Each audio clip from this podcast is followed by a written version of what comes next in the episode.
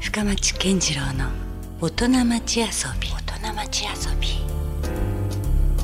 さあ、えー先週に引き続きまして今夜もスタジオに遊びに来ていただいているのは株式会社ゼロ店の代表取締役榎本二郎さんです今夜もよろしくお願いしますはい、よろしくお願いします。まあね先週は、えーまあ、ゼロ店という会社が主にまあ映像制作演出などを手掛けつつもザ・カンパニーというねまたもう一つ新たなこうシェアオフィスを、はい、まあ、世界中に展開していこうというね、そういう会社だということが分かりましたけど、まあ、今夜はちょっと仕事の話はまああのまあいろいろ出てくるとは思いますけども、えーもっとよりこうちょっと榎本二郎個人のパーソナルなね部分っていうのをね、なんかもうちょっと掘り下げてみたいなと思うんですけどもなるほど。はい、どうなんでしょうやっぱりちょっと特殊な家に生まれてるじゃないですか。まあそうかもしれませんね。ねあのまあ、いわゆるこうサラリーマン家庭の家とはちょっと多分違う家庭に生まれたようなそんなイメージもあるし、はい。どうだったんですかこう厳しかったんですかこう親のそういうなんかしつけというか。うーん、厳しかったですけど、うん父親は、うんただあまり家にいない人だったんで、うんなんか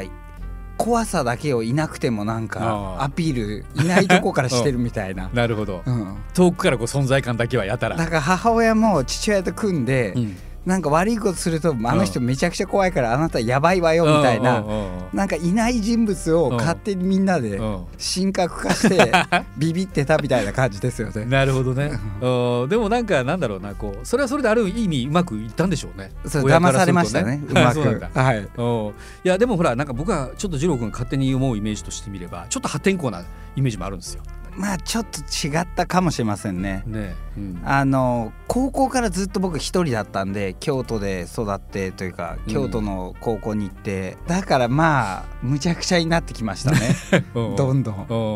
うんなんか結構どその頃の自分を振り返ってみたら、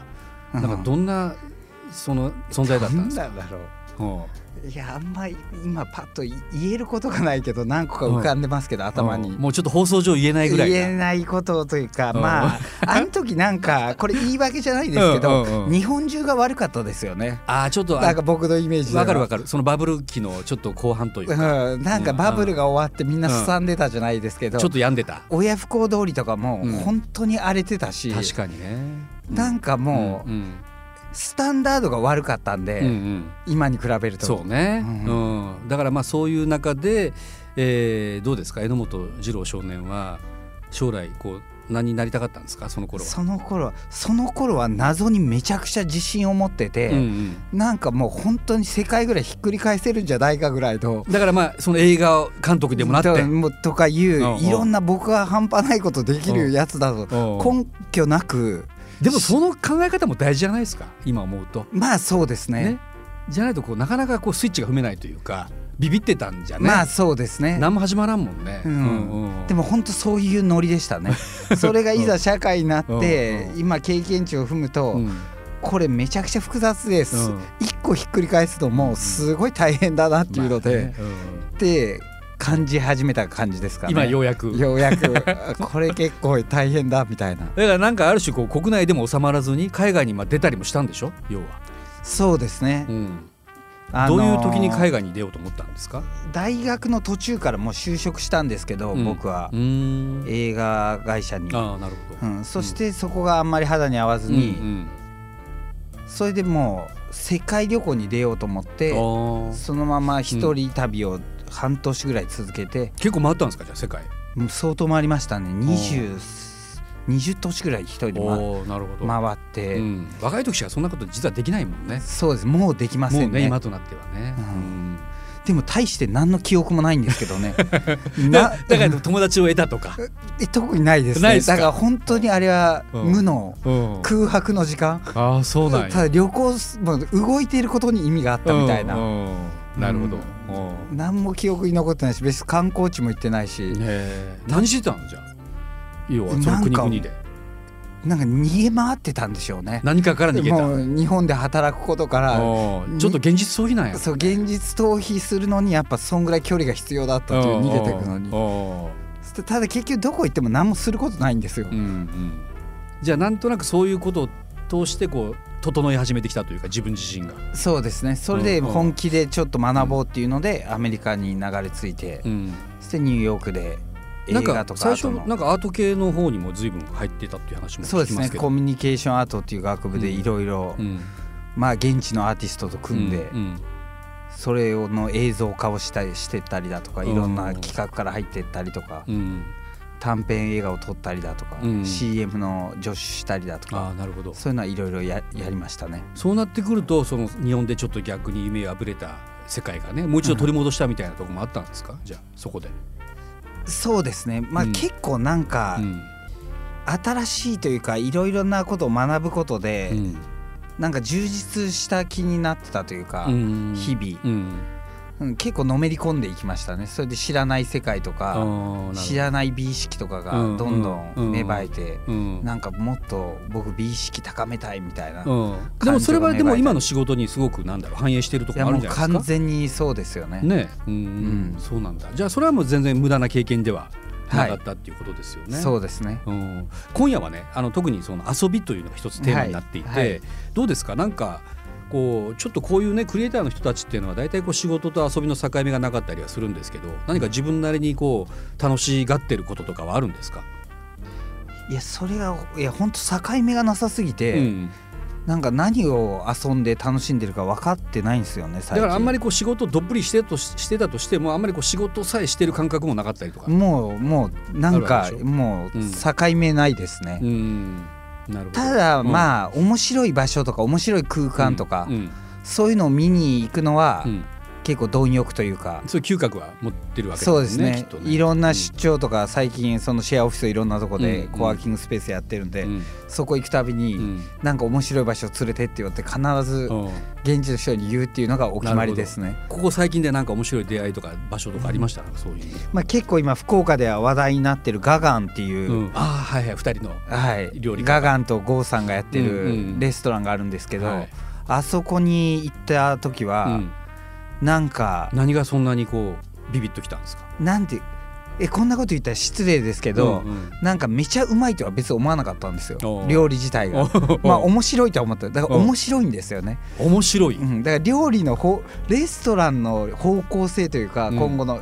エンタメエンターテインメント性というか、おおあレストランって未来こういう方向に行くんじゃないかみたいなのおをお垣間見てあーなんかそれが僕にとって新しい発見だったというかなんかほら昔からよくこう紅花とかじゃないけども、なんはかい日本人のね人がこう海外でこうちょっとパフォーマンス的なものを見せたりとか、はいああいうのとはちょっと違うんですかちょっと違いますねももっともっとハイソなというかなんて言うんでしょう、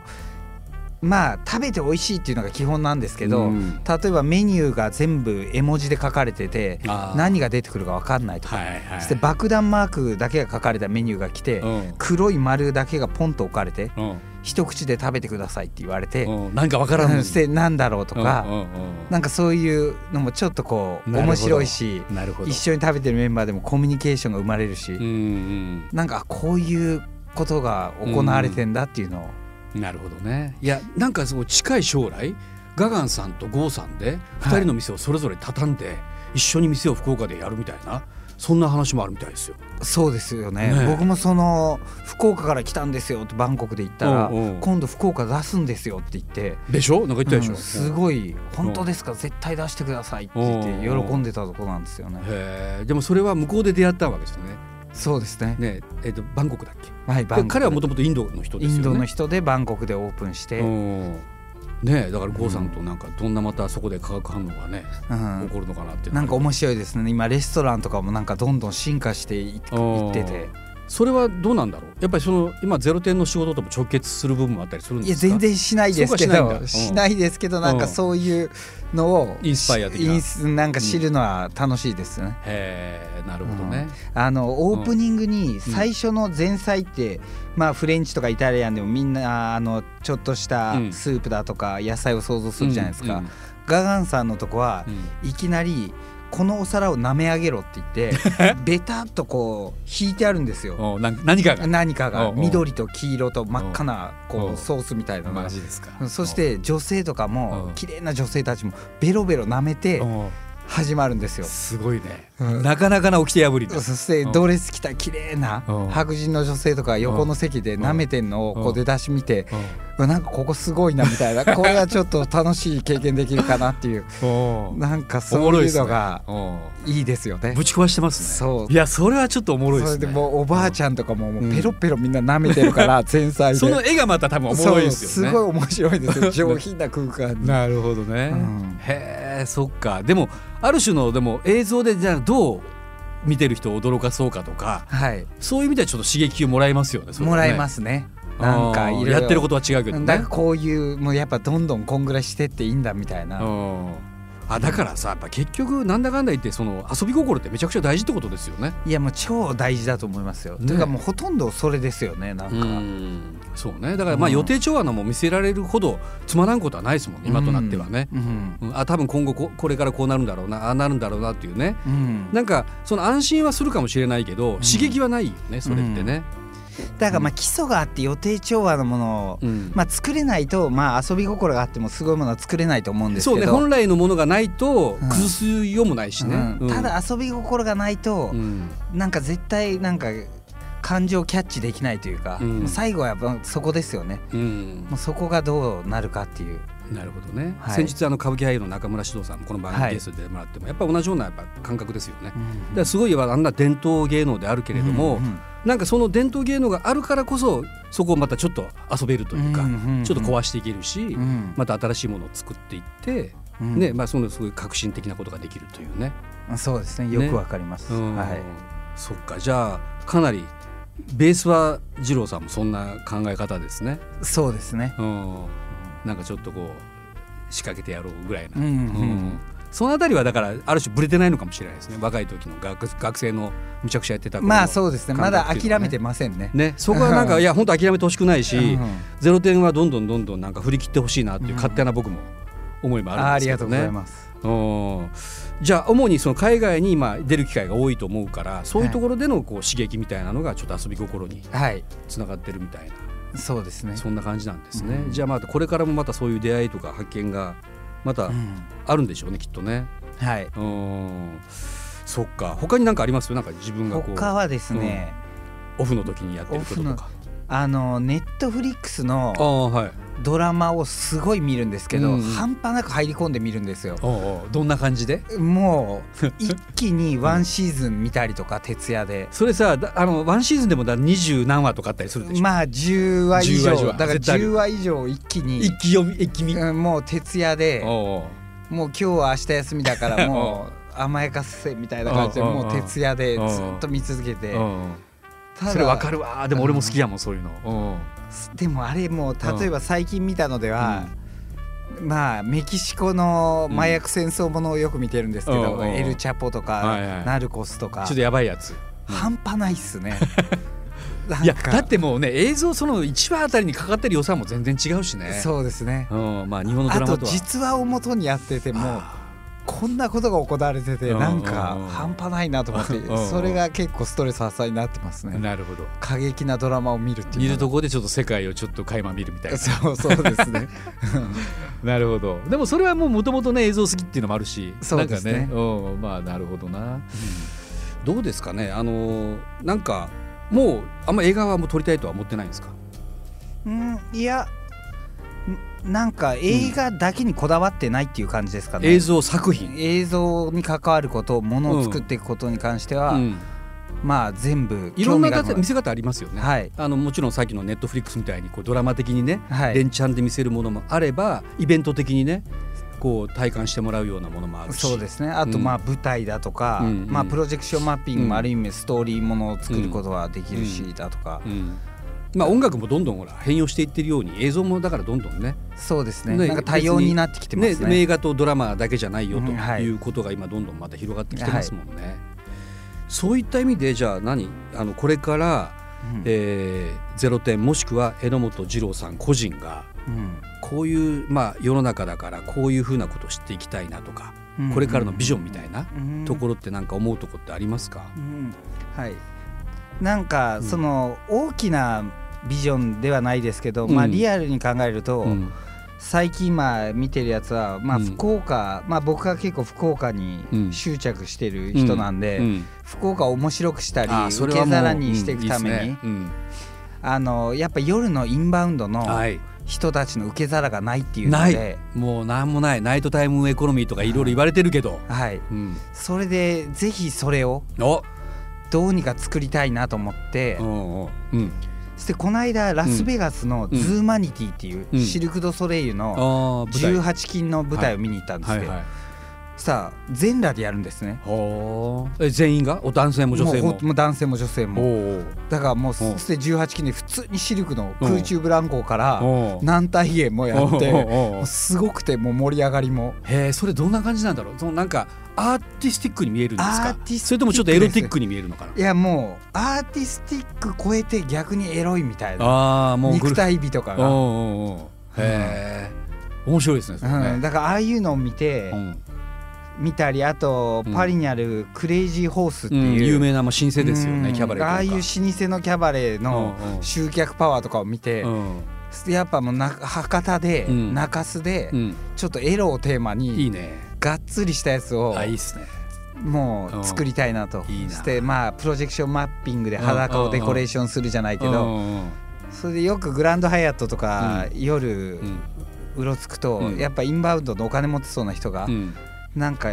欲望がたまった感じでうろちょろしなてんるかんもうで行すくよと。こないよっていう感じが出てるよね。うんうろついてるんで、うんもうあの辺がもうここですよっていうようなのを、うもうぜひゼロ点で作れたらなとん。なそんなダイレクトに風俗とかじゃなくてねじゃなくてちょっとエンターテインメントがねうんいや全然いいと思うしそもそも日本にないもんねそういうものが、ないです例えばね。東京にじゃああるのかって言ったら東京にさなえいんですよ。ないですよね、はい。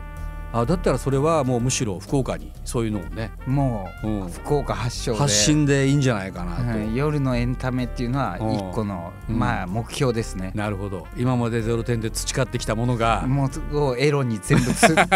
注入して エロスの世界に。うんうん それ大丈夫ですかコンセンサス取れますからお父さんとかお母さんなたんちとかまあ頑張ってみたいですねそこは。いやでもねやっぱそのぐらいのなんかやっぱある種のこう振り切ったというかなんかもうすでにあこれ見たわとかあこはれい東京にもあるわとか、そんなものがねそう福なんですよ岡に来たって本当によくあのほらもうリリースでそうさなんですこれ九州初ですからとかって言われるけど、別にじゃあ九州初だけであって別に東京、うん大阪にあるんでしょって言ったら、うん何も面白くないもんね。いや本当そうなんですよね。うんうん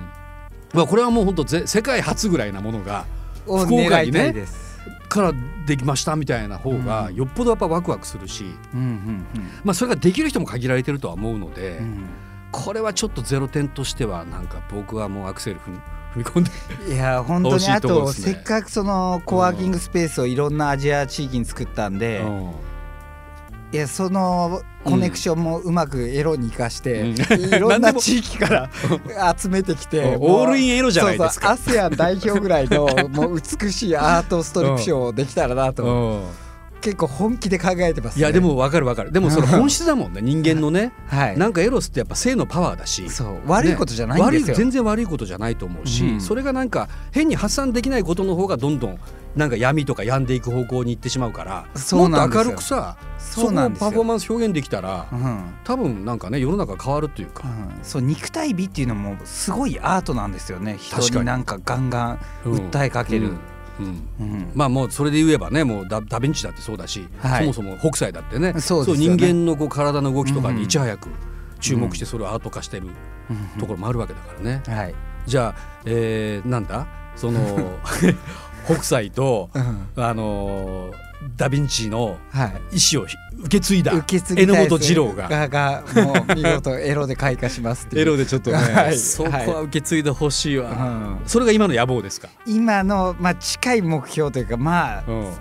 結構本気でやろうと試みてるいやでも本当に野望ですそうねね冗談ではよく飲みの場でもね、はいこんなのがあったらいいなって言うけど、うんこれちょっと本気モードなんですねそうもう若干本気モードですねおちょっといいぞこれしかもなんかあの辺だったら中洲だったら全然ねいいですよねそういうのパフォーマンスできる場所だもう一個の流かれらができてああいいと思うしたらもう、はあの世界中からちょっといろんな観光客がちょっとむしろ福岡に行ってみようぜとうん、なるかもしれないですよねそうですね。それを訪ねてだからなんうんうかんついでに今まで来てるじゃないですか福う岡っんて、じゃあねハブとしてじゃあどっか大分の温泉行こうとうか、んうんそんな感じの福岡は中継点だけども、うんもうむしろ目的地にうんうんしてしまいたいですよねそうですね。そういう人たちのためのねう、、うんんすごくモダンに仕上げれたらなと思でいまそすね。こをねソフィスケートして、うん、おしゃれにはい、ちょっと表現できたら、うんそのエロスも捨てたもんじゃないぞはい、ということになりますもんね、はい、あそれはもうぜひ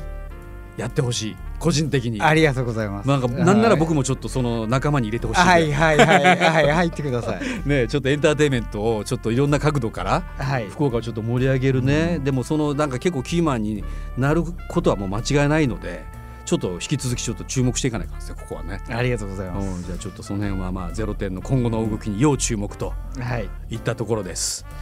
さあ先週今週と2週にわたって株式会社ゼロ点の代表取締役榎本二郎さんをお迎えしました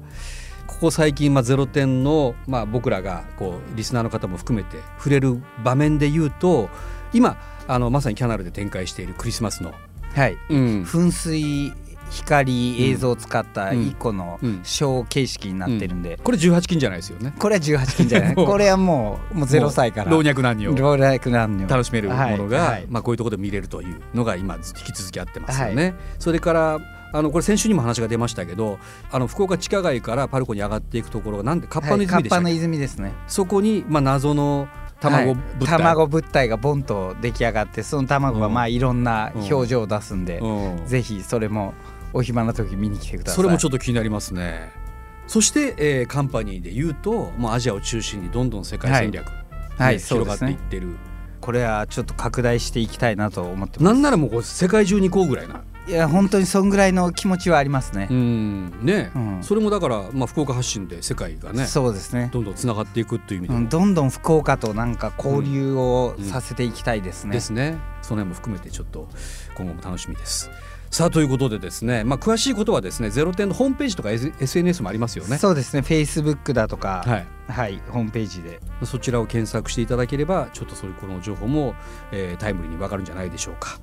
さあということで、え2週にわたってゲストをお迎えした株式会社ゼロ点の代表取締役榎本二郎さんでした。どうもありがとうございました。どうもありがとうございました Love FM Podcast. ラブ f m のホームページではポッドキャストを配信中スマートフォンやオーディオプレイヤーを使えばいつでもどこでもラブ f m が楽しめますラブ FM.co.jp にアクセスしてくださいね Love FM Podcast.